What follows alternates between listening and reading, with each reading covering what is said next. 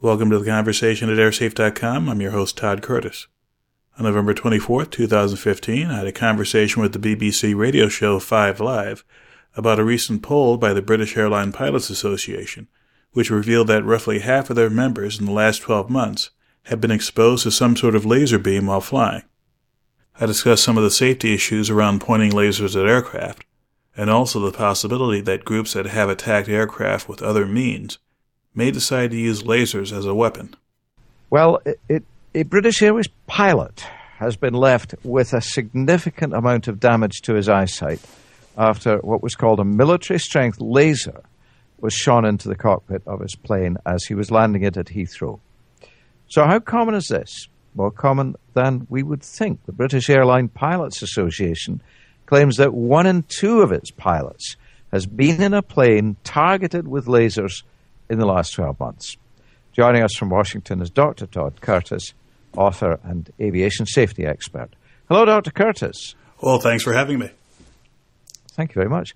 Uh, we know there are limits on the sales of these things. Is, is this really that common uh, a, a, problem? I'm afraid it is. Uh, it, obviously, in, in Britain, BALPA, and other organizations have reported uh, multiple incidents recently. And in the United States, it ranks in the number of thousands, the number of incidents per year that are logged by the FAA and other organizations. And this has been a serious problem for quite a few years.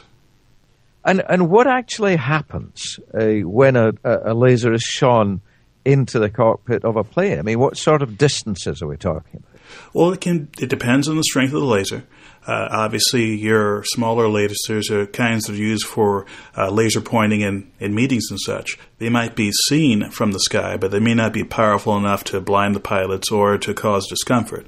But there are commercially available lasers, not to mention things that may be on the surplus military market, as well as industrial or uh, lasers or lasers used in an academic setting, much, much stronger than your office lasers, which could, at a distance of a, uh, several kilometers, uh, temporarily blind a pilot or even lead to some kind of retinal damage.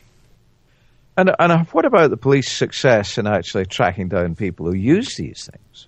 Unfortunately, although there have been successes in the United States with tracking these people down, there haven't been that many. For example, in 2010, there were roughly 2,800 laser incidents reported, but far fewer than that in the number of people who were arrested and sent to uh, jail or to prison and the fines and the prison sentences can be rather harsh. In the U.S., uh, there's been a gentleman who was uh, recently uh, put in jail for over 14 years, and several who have been put in prison for well over a year for incidents that didn't cause injury, didn't cause crashes, but merely raised the hazard level from one of our aircraft when they did this to them.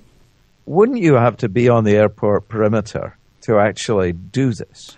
Uh, not necessarily depending on the situation and depending on the distances. For example, if you have a pilot who has been flying at night and their vision at night is is is uh, such where it's very very sensitive. Uh, being able to tell distances, depth of field, etc., can be disturbed. Even even if you have a cockpit light turned on, it could take several minutes for the dark adaptation to go back to what it was. When you have a laser beam suddenly shining into the cockpit, it doesn't necessarily have to shine directly into a pilot's eyes. It could perhaps hit a windscreen and have a very, very bright glow in that windscreen area, which again will ruin the pilot's night vision to a certain extent. And depending on the kind of landing that's being done, this could disturb the pilot's uh, ability to land the airplane to the point of perhaps uh, forcing the aircraft to make a missed approach or even to crash. That's a, a pretty hugely alarming. Uh, if you have the misfortune to have a laser shone right in your eye as a pilot, it, it, this this man is not alone, is he, in actually suffering eye damage? Well, it depends again on the situation. Your commercial airliners will have two pilots flying the aircraft. And typically, when a laser beam is shined into, sh- shown into a cockpit, it isn't coming straight off the nose. It's coming from the left or the right side. So typically, one pilot is far more affected than the other. But in a situation where you have a single pilot operation, for example, many military flights, uh, commercial helicopters, for example, news gathering helicopters, which have been uh, targeted in the past, police helicopters, you may only have a single pilot.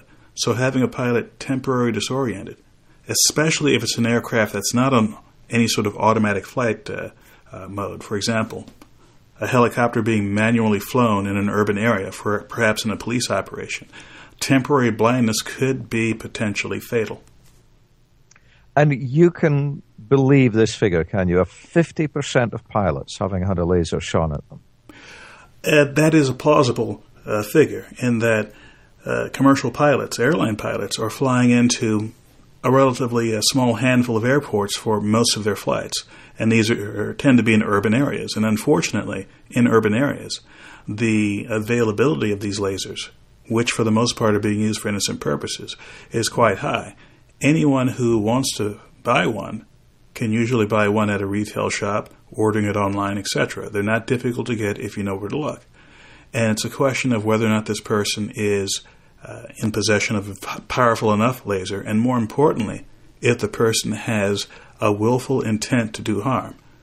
Now, I don't want to put ideas into certain groups' heads, but certainly with what has happened in France and elsewhere in the last few weeks, certainly the possibility exists that easily commercially available lasers, uh, some of the military surplus, could be used to deliberately disrupt civil aviation in ways that has not been done before by these groups. And I'm sure that the various intelligence and law enforcement services are aware of this and are working diligently to prevent this. So, anything that can be done, in my opinion, to reduce the likelihood of this happening would be a good thing. Dr. Curtis, thank you very much indeed. Well, thanks again for having me. For more information on airline safety and security, please visit airsafe.com.